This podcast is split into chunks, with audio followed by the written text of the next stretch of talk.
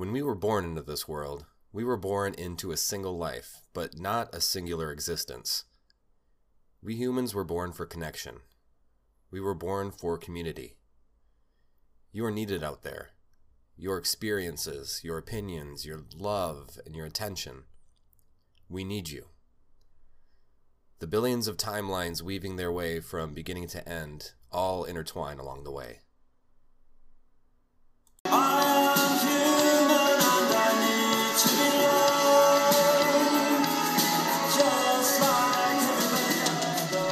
Hello and welcome to Yelling at Birds. Matt here. Thank you very much for being here with me today. It is the weekend. Uh, we've all made it through, and I'm proud of you all. Uh, one thing, um, well, later this episode, I have my interview with Gene Francis. I was very, very excited to interview him.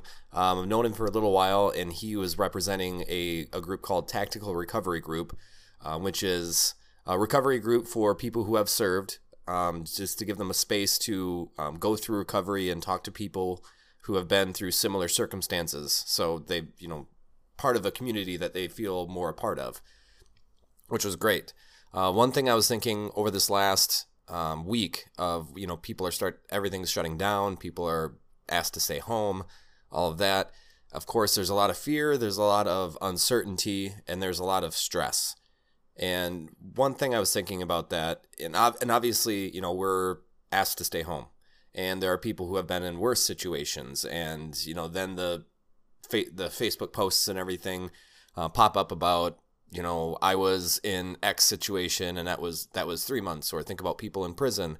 Um, which they're all valid. They're all valid experiences. But for some people who um, maybe are more more social. You know, this is this is very strange. It's a different time, and it is very, especially with people with with children or with um, with with jobs that have to shut down during this. There's a lot of a lot of fear, you know, of what's going to happen, and hopefully, um, you know, the government and everyone comes through and and helps out those individuals most in need. Um, but another thing that that brings up, you know, on a positive spin of course, we don't want to be in situations like this, but what it does, I mean, this is growth. You know, when you're in moments of stress, in moments of fear, and you continue, um, we're continuing through it and we're learning through it. It does something to you, it adds to the, the capacity that you have to deal with uncertainty and fear. And I think that's a positive. That's, you know, one of the few positives you can take out of this. And um, a lot of artists, yoga teachers, uh, musicians, um, speakers, people using this time to uh, entertainers, you know, people using this time to uh, stream free concerts, free lessons, free um, everything, just to kind of continue that connection with everybody. That's another beautiful thing that's happening currently. So, all of you, you know, I wish you the best. Please stay safe. Um, coming up next is my interview with Gene Francis. So, thank you very much for being here and enjoy. Good. Thanks for reaching out. Yeah, absolutely. It's been a little while. It's yeah, it has. It has. So, uh, what prompted uh, prompted the podcast? Um, well, basically, I was um, kind of it's something I'd wanted I've wanted to do for a while. Just more uh, at the beginning, it was more of a just kind of like a, a journal. Um, I kind of I do that. I have um, I have a journal that lives on on the cloud or Google Drive where I'll just kind of put thoughts out. And I've had a blog before, so um, it just kind of started like that. And then after a while, you know, I obviously um, had this last DUI, and I put myself in a position to where um, I kind of had to make some changes. And sure, it was since I had started this, it was just kind of a place for me to kind of express what I was going through um, as I was going through recovery, things I've learned, and then reach out to. Uh, and it, I didn't necessarily plan on it being straight up just about recovery, uh, more you know mental health and, and, just things that everybody deals with, um, yeah. and that's just kind of where it's gone. So cool. Yeah. Cool. Just kind of communi- communicating my uh, experience through uh, experience as I go along here. So yeah. That, yeah yeah. No. Um, so you know, pretty much, uh, I like to, I like doing these inter- interviews now because the I only have one experience, so it's nice to hear um, from other people's life life experiences because the more I mean, I, the more people I have on here, the more um, people hear, I guess, something that that resonates with them that might may not have if it was just me talking about stuff. Right. So um, I appreciate you being here. Uh, yeah. And being willing to kind of talk about yourself a little bit. And I know that.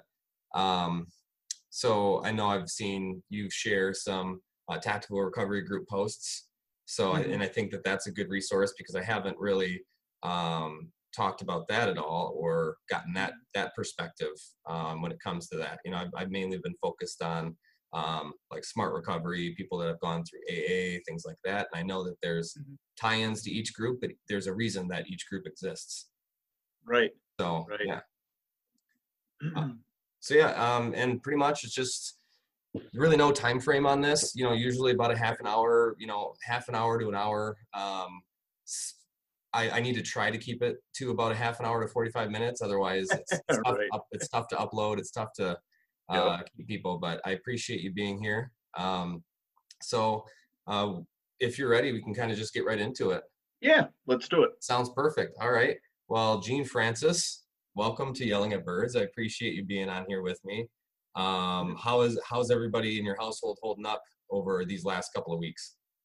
Well, it's been a little bit crazy. We just got back from Florida on a on a week long vacation, and uh, since we returned, uh, I would say that uh, things are a little bit different here than they are down there. Um, sure. A bit of bit of a bubble down there, um, beach and sun, and then we got up here, and it was kind of uh, doom and gloom, you could say. I mean, the shelves are uh, are are bare, and, and people are kind of nervous about what's going on, and a little bit of the, of the unknown. Sure. Yeah. Um, and I know, and I saw that people were still kind of going to spring break and enjoying themselves a little bit down in Florida and down in the typical spring break spots. Um, but yeah, now it's back to reality. Yep. up here. That it is. That it is. So, um, you have, um, do you have children that you that you have home now? Yep, I do. I've got a 16 and a 13 year old, and my wife's home as well from work. So it's the four of us and the dog who are somewhat quarantined here in the house. Okay. And are you kind of resuming your teaching teaching days a little bit? Nope. nope. The teaching days are over. Okay. So um, and uh, they ended uh, back in 2016. So I'm uh, now in the realm of marketing and advertising with a, uh, a local group here in, in La Crosse.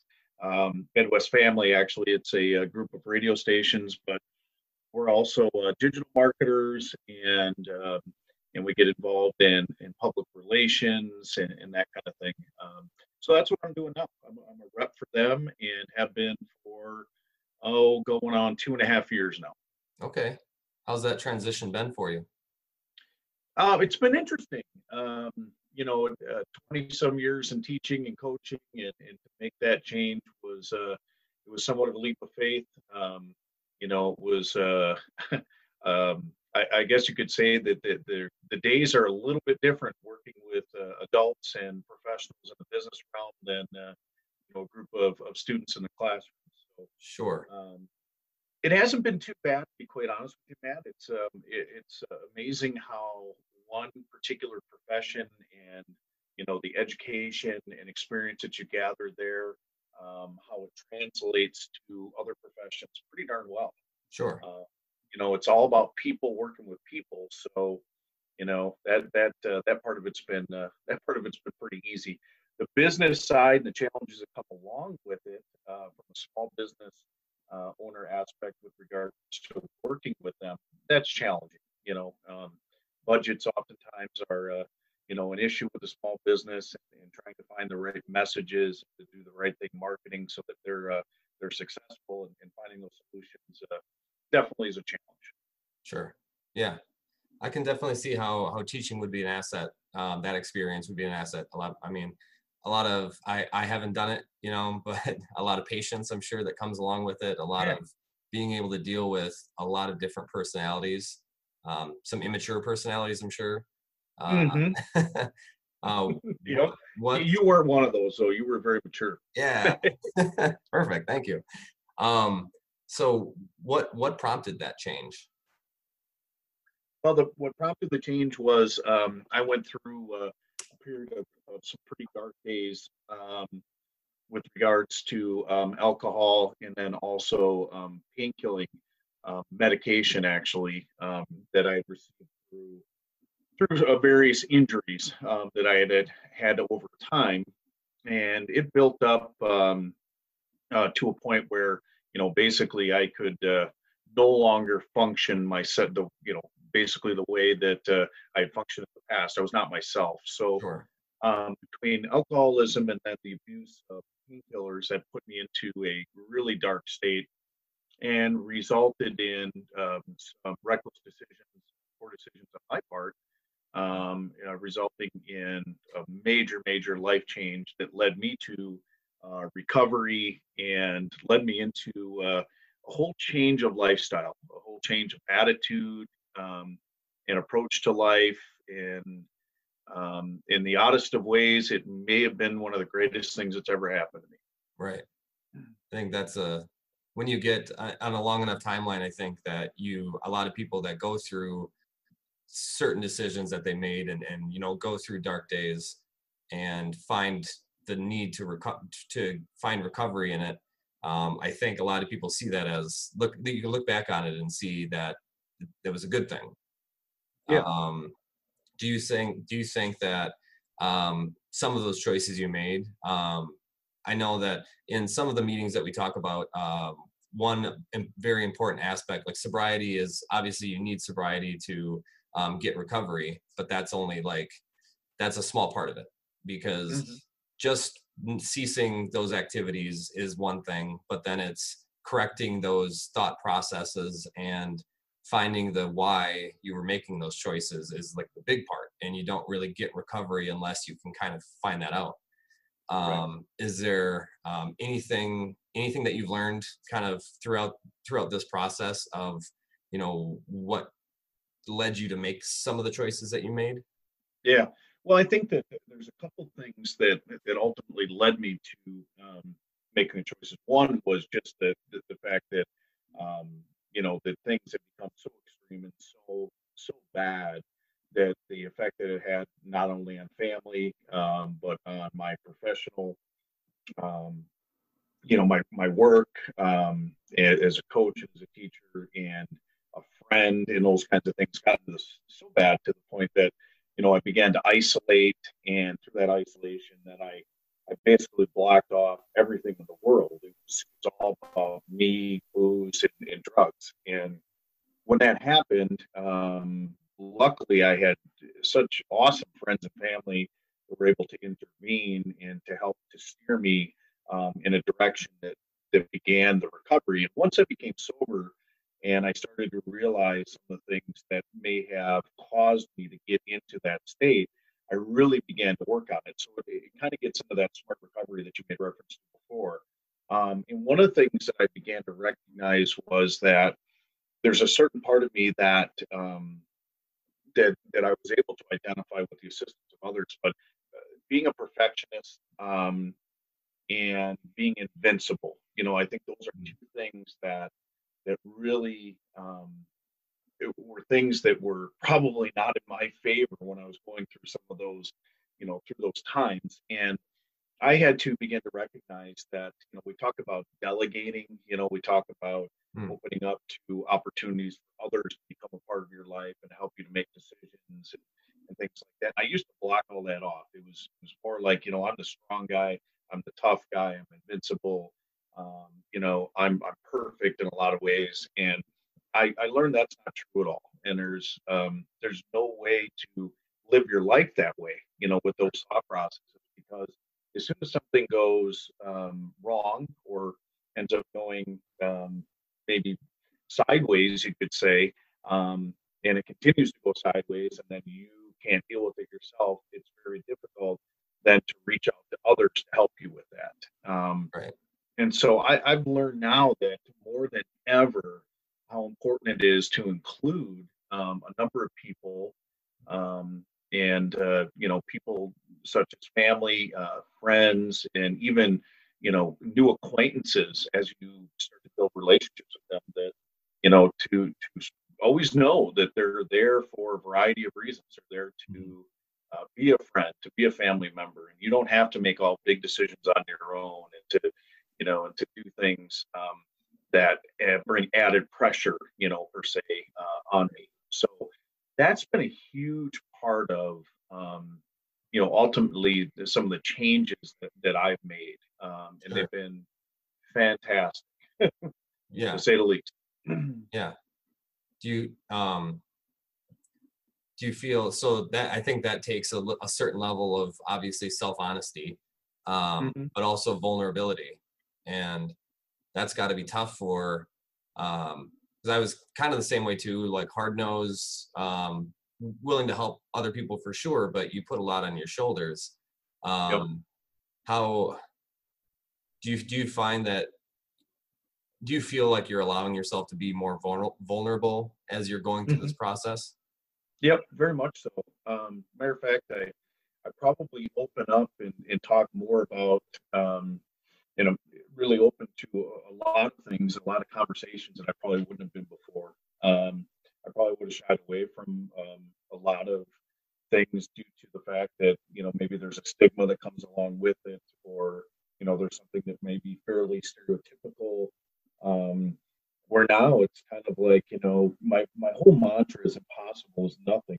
So um, with that being said, it, it, it, seems that you know anything that becomes that's uncovered, you know, any rock that's turned, I'm, I'm totally open to. Or before I've been like, no, you know, that, that forget it. That's not something that you know I ultimately even want to be uh, a part of.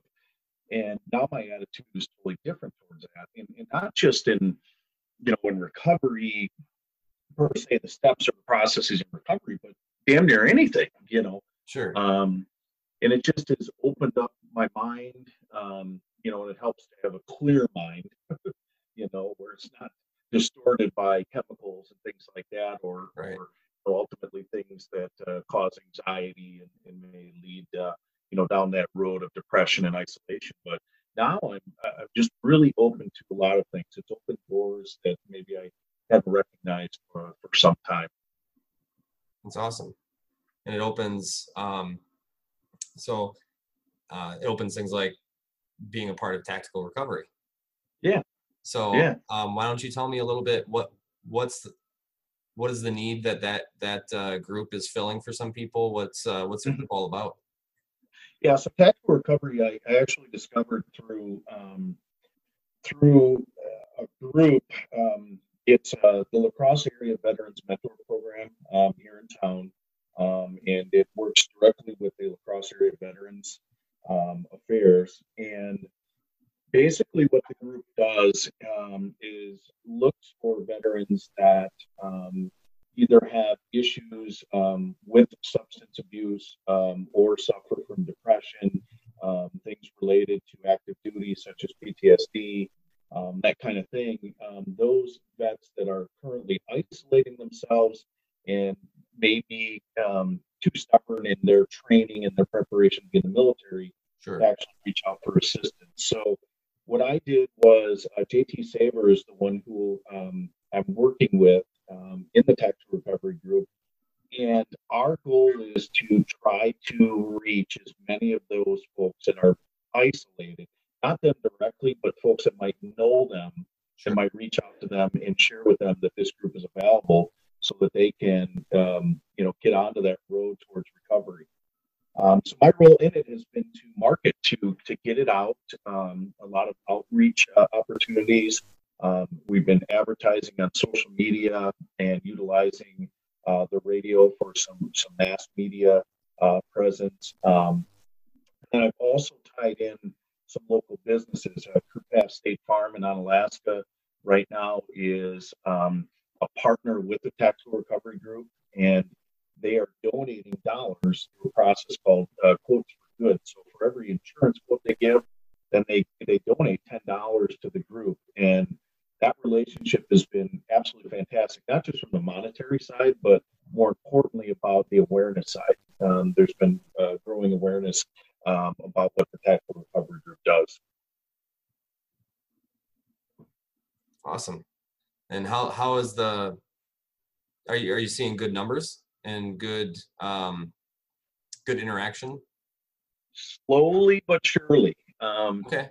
Yeah, and I, I think that um, part of the part of the problem is is it's a it's kind of a door to door thing. You almost have to be able to open the door um, to that individual's life, and then even still, when you open the door, they still are are you know bullheaded and strong, and right. and it's very difficult to get them um, you know to, to not just buy in, but just to give it to the fact that you know this is available and, and they should utilize it. So yeah, I would say it's got some legs. Um, uh, funding is always an issue. Um, you know, the, the funding process of it is, you know, it's a grant. It's running off a grant from the La Crosse Area Veterans Mentor Program, and it's basically going to be good for about a year. Um, so it's about six months in. Um, and I, I, believe JT would be the first to say that it's not quite as uh, far along as maybe what he was hoping for, but it's you know it's saving one or what do I maybe not saving, but you know getting one person, you know, and starting at the at the you know the smallest amount possible, getting that one person to um, to commit to it, and then hopefully from there it'll snowball. Yeah, absolutely and i think that like any getting to one person is if if if all you do is get to one more person than you would then you would not have without doing it i think it's valuable. Yeah um, yeah definitely definitely. so what is the can you tell me about the importance of having uh, veterans having a specific group dedicated to them um, in recovery yeah, I think that uh, I, I, think the importance of it is is that civilian society and um, the you know the the veteran um, society are, are really two.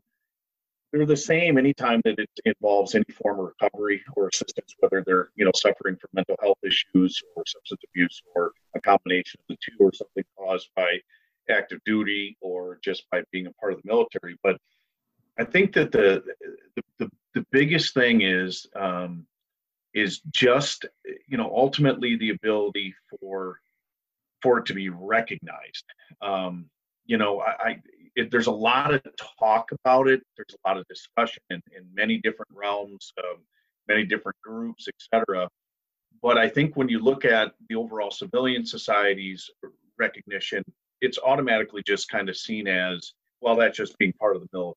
You know that just kind of comes with that territory. And and what I've seen as a civilian who has been invited into um, this particular um, fraternity of, of, men and women is that what I see is that they're they're asking people to recognize it a little bit differently. You know, they're asking that you know that, this is a, this is a problem, it is an issue, and it lies right in your community. And there are ways that you can get involved and, and to help, um, regardless if you are a member of the you know of the veteran um, you know uh, community or not. Um, so that's been interesting um, to, to see that side. Matter of fact, I was a little skeptical when they invited me in because I I'm not, I don't have any military background at all, you know. Um, but they knew that um, I had a desire to to assist from the substance side, you know, and I shared that with the group and and I said I know what I went through and I can imagine what somebody that would be, you know, who is serving our country and doing the things that they've done, you know, um, the impact that that we can have. You know, I, mm-hmm. I I got that. So in my mind, if my gosh, if I could help one veteran, really, it's any one person, but in this particular case, a veteran, um, it's a win-win. Yeah, absolutely. Um, what is like for for a civilian? Um, what is I guess what is their preferred way to be recognized from what from what you've seen? Yeah, um, there isn't one. okay, that is probably the that is the lar- that that is by far the largest challenge that the group faces, and that is because every case, you know, on a case by case um, basis, every case is different. Yeah. Um, you know, some are very receptive um, from what JT has shared with me and what I've seen. Um, others are more receptive to hearing from a um, from a veteran who may or may not suffer from some of the same kinds of things. Okay. Um, they're much more apt to listen to and engage with someone who is or has been, excuse me, a member of the military. Um, so from that side of things, you know, you might have somebody that's not a vet that would recommend or refer somebody, but then you got to infiltrate. You got to get through that, you know, that that huge thick wall that lies between them and uh, you know really what the tactical recovery does. Sure. Um, what are some uh, what are some activities that um, are I guess what is the group comprised of? Um, like what are some of the things they do? Uh, are there meetings? Are there activities? So they they utilize um, for all the smart recovery services. They um, utilize the uh, Coulee Council um, on okay. addictions. Um, so Coulee Recovery Center. Um, I believe it's it's uh, what I can't remember what road it's on, but it's it's right over by Viterbo. Sure. Um, they they utilize that. Um, activities they they utilize the UWL campus. They do things um, um, like the uh, the uh, rock wall. Um, they do rock wall climbs. They do nice. um, simple small group activities where you know they have conversations and they invite a number of people to uh, partake in that. Um, they go on just small trips to certain places uh, within the community. Um, they do some um, they do some um, community involvement with regards to you know just uh, for example picking up litter and things like that. You know, I mean just small but yet you know significant things where they they can recognize or they can talk about the work that they're doing to help the community that they live in um, which obviously helps them to uh, feel part of something. Yeah, absolutely. And I think that's so in, in smart recovery meetings, they say the uh, opposite of addiction is connection. Mm-hmm. Like that's, that's, I think that's, and I think that's something we're seeing now um, with what's mm-hmm. going on with everything, how important connection is. And yep. even though, you know, a lot of people are, isolation is so dangerous for people in recovery and, and now we're kind of forced to self isolate um, yep. it's nice to have still have um, ways to connect with with other people be part of a community yeah.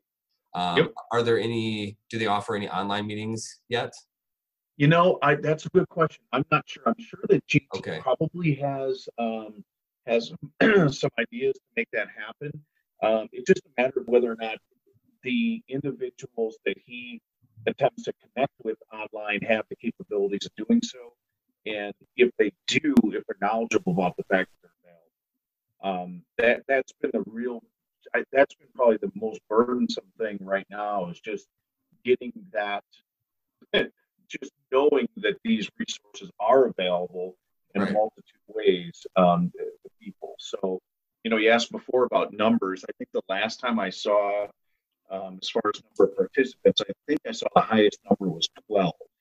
Um, okay. But they're not getting those consistent numbers right now. Um, there are times where it might be four, five, or six, you know, that, that are in attendance. Okay.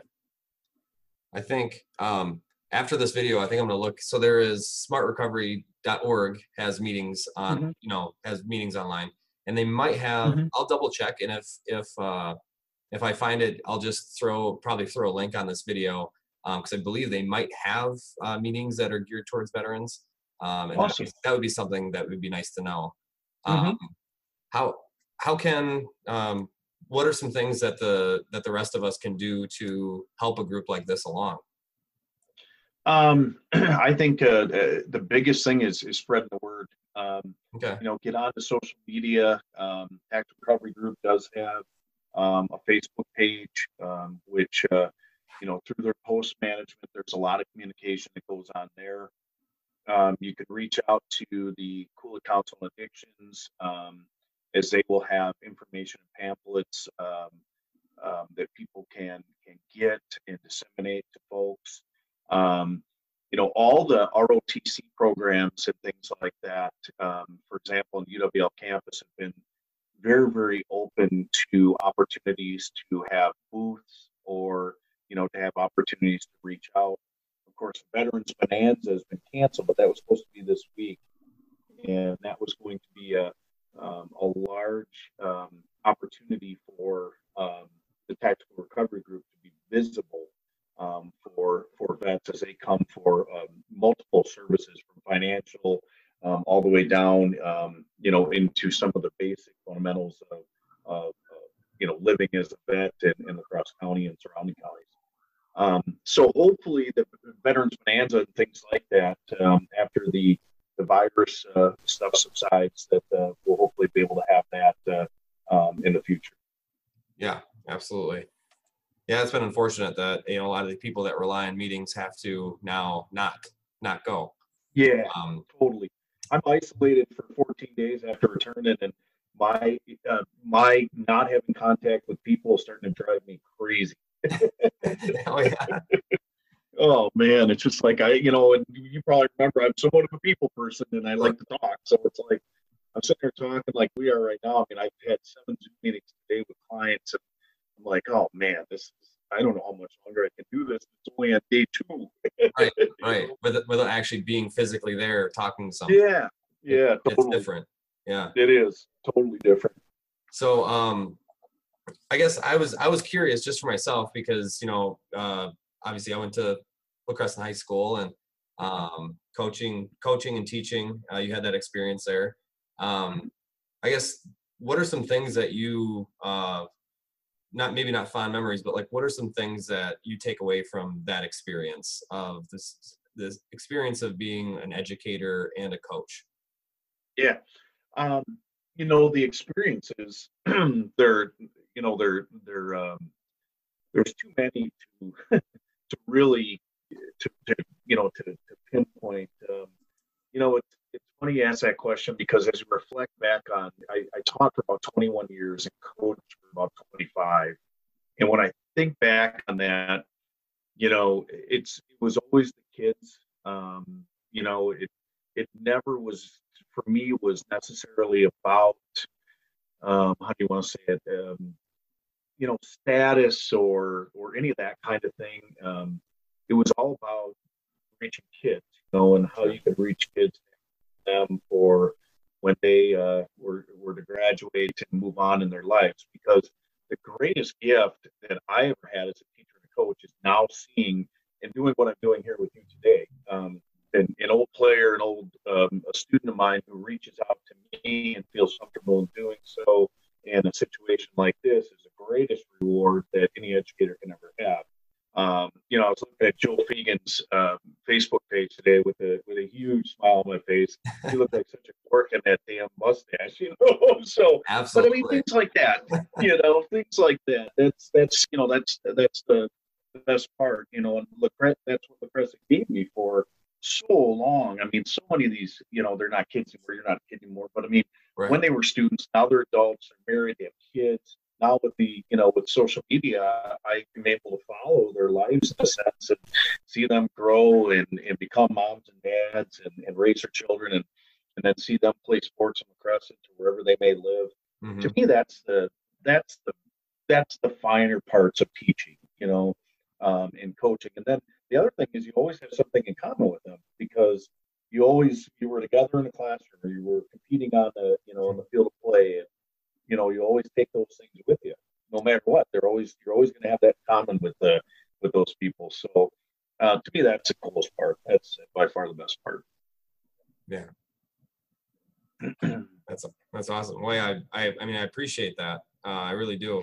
Um, and that's i mean I can tell you right now a game when we played in Winona and we played at that little stinking field with that short fence and, and right field. Yeah. And you were on third and and um, Newsom was on second, and we were down by I think we were we were down by one or two, and we had an overthrow and Newsom scored from second. and We won the game by one. It was hotter than hell. It was like 100 degrees. We were catching. I remember that game. I mean, it was yeah. it was a Legion game, but you know, that was that was great. You know, those are things you always remember. absolutely, absolutely. Yeah. Um, yeah, those are. I mean, those are fantastic memories, and I think so. Like, I don't know if you know, teachers have this or coaches have this too, but um, you know, I know when we're going through school, obviously, you know, we see teachers and coaches as these grown-ups, and you don't really you don't maybe not you don't necessarily just due to the relationship you don't necessarily see them as like a full on human and it's kind of mm-hmm. like how you see your parents when you're younger and then when you, yeah. when you yep. get older you kind of start to see the full encompassing human being that that is that they are and i think that's the that's the interesting part that you know facebook social media does for us is yep. you see that fully rounded human being um, outside of that normal relationship that you're used to and yep um, and i think that's to me that's important about having these interviews too is just seeing someone in a different light and understanding that you know we're all we, we're all all of our lives are as vivid and real to us as they are as their as other people's lives are to their to them. Yep. And i think yep. i love i love that aspect aspect of it. Yep. Without um, a doubt. I think that oftentimes we, we forget what you just said and i think there are times where it becomes somewhat easy to forget that you know yeah um, just due to the nature of, of you know the, the lives that we live and the lives that we lead my gosh, I mean, in today's day and age, we're we're constantly coming and going, and we're on our phones, and we're mm. you know interrupted so often. But to remember those things, you know, it, it is always the the human factor behind all of it. You know, it's the relationships that you've had, and even if they were soured, there's still opportunities to bring those relationships back. You know, and to reconnect and things like that. Um, and that's one thing that in the process of recovery that's been probably most difficult for me is that reconnection, you know, yeah, because I did sour some of those relationships and things, and slowly but surely you begin to, you know, come back and and and reconnect with those folks, and and then you celebrate that, yeah. you know, um, and that that part of celebration when it happens is so freaking awesome. I mean, you know, because it's like, all right, I can put all that other stuff aside for a bit, and I can celebrate the fact that you know, there's my friend and we're friends again, you know? yeah. And do you feel that those reconnections are, are more real than they were before, before you lost the connection? Yeah. Because you're yeah, genuinely totally. you. Yep, exactly. Um, so, so important, you know, so such a significant part of, of um, that uh, process of, of moving forward rather than looking back, you know? Yeah. And and definitely, I, I think that uh, some relationships are are stronger now than they were even before, like you say. Yeah. Um, and and they're different. They're not the same as what they once were. You know, the things now that we recognize we have in common or may work towards uh, finding things that we're in common now are totally different than what they were before. I agree. I agree. We're, we're kind of doing a reverse interview here because I think we jumped into yeah. tactic. Like we jumped into some stuff I was gonna get to later. So um, yeah. let's do a reverse interview. Um, yeah, I didn't I didn't uh, run over. Uh, let you just kind of talk about yourself for a little bit and yeah, uh, kind of where you're from. Um, what what are some things? I think a few things I like to ask. You know, obviously a little biographical information about yourself, where you're from, uh, mm-hmm. what are you up to now. You kind of went yeah. over that with with Midwest Family Broadcasting. Um, yeah, and then maybe talk a little bit about when you were younger before you know when you were younger, what are sort of some things that you hope to to do in life? Um, and I guess you know, I we know now that you ended up teaching and then now going to this. Mm-hmm. Um, but I guess tell me a little bit about yourself. Well, I you know to to start with, I'm, originally from the Chicagoland area. Um, was born in a suburb just outside Chicago. Um, uh, we moved uh, to central Wisconsin oh, I think it was my freshman year of high school. So I went to oh. high school at, yeah, a little small town. Um, for, you know, I went to high school, obviously four years there, graduated, and then came to La Crosse um, and went to school at UWL and um, graduated there uh, with a teaching degree, um, double minor, double majored. Then I went back for my graduate degree and got my master's in um, in curriculum and instruction. So that's kind of that journey um, that brought me to this area. Um, you know, when I think back on things that, uh, you know, early on, one of the things that I always wanted to be was a broadcaster of sports. Oddly okay. enough, um, I always loved sports. I love Chicago sports, uh, specifically growing up. Um, you know, Walter Payton and Michael Jordan had huge influences on my life as professional athletes. Um, and then when I think back on where I grew up in the neighborhood I grew up with in those early years, you know, those early teen years and, and before, it was a very competitive blue collar neighborhood. So most of what we did was we, you know, we played ball the, on the street between the houses and we played tackle football. And, you know, there was, it wasn't an easy life, you know, by any means. It was, uh, you know, both my parents uh, worked very hard and, and the neighbors, um, you know, their families were hardworking folks. And, you know, for the most part, the kids in the neighborhood, we, what we did was we played and we played sure. nonstop and all the time we competed and, and, and things like that. And that really drove, I think, where I eventually when I got to high school, I was a pretty decent athlete. I loved sports. Um, I never really had any aspirations of playing, you know, beyond high school, but I, I did love competition. So that, that drew me to coaching. Um, and I started coaching when I was a senior in high school. I coached baseball and then it was, I got that feel of what that was all about. And then I knew that that's, you know, ultimately what I wanted to do. But since they don't pay coaches very well, you know, for a, for a career, I said, well, I suppose I better get into teaching. So, sure. similar to when I went to high school, you know, really sports kept my grades up. Um, it surely wasn't from study habits um, or anything like that. It was because I knew that uh, the only way I could play, uh, because my mom had strict rules, I had to have a B average or better. So I kept my grades good just so I could play. Um, and then, uh, you know, ultimately, once I got that taste, I, I knew that I, I, wanted to go to school to be a teacher um, because I knew that that would give me the opportunity to to coach.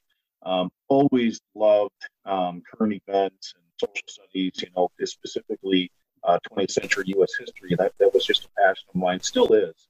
And um, so I went to school for that, and and ultimately, you know, as a result, um, ended up getting my uh, teaching license and, and began that uh, that process. But I think a lot of that really started, um, in, in you know, and, and, some of the questions you shared with me in preparation and me thinking about this. Man, a lot of what I did when I was a kid, from a competitive standpoint and a sports related standpoint, brought me to where I eventually would land. You know, uh, with regards to career. nice. So yeah, uh, I got I got my butt kicked enough, Matt, that uh, you know that that was the other side. That toughens you up a little bit when you know when the, Absolutely. when the bully, on, bully on the street kicks your, your rear end, and you know, you know, I'm not gonna grow up. yeah, yeah, no kidding. Um, how do you feel about the Nick Foles uh, Nick Foles trade? I, you know what, I, I, I'm unsure. I'm unsure. He's got to be better than the current guy. So I mean, you'd hope so. yeah, I would hope so. Yeah, I would hope so. Yeah. So, what do you have? Um, what are some? Th- do you have anything uh, kind of coming up that you'd like to talk about, uh, maybe for the group or or in your personal life?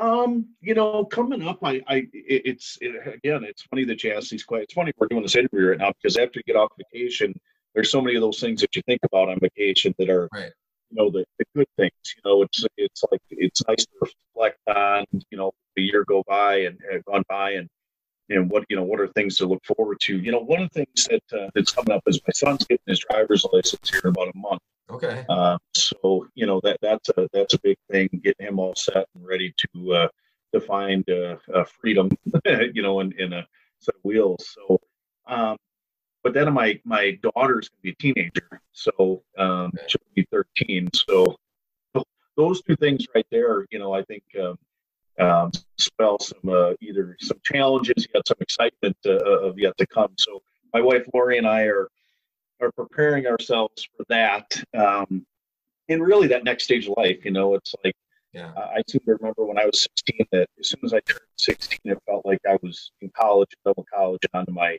you know, onto my career. So right. it goes by so fast. So it's a reminder that really I've only got two solid good years left with that boy before, you know, he's on to he's on to bigger and better things, you know, uh, right.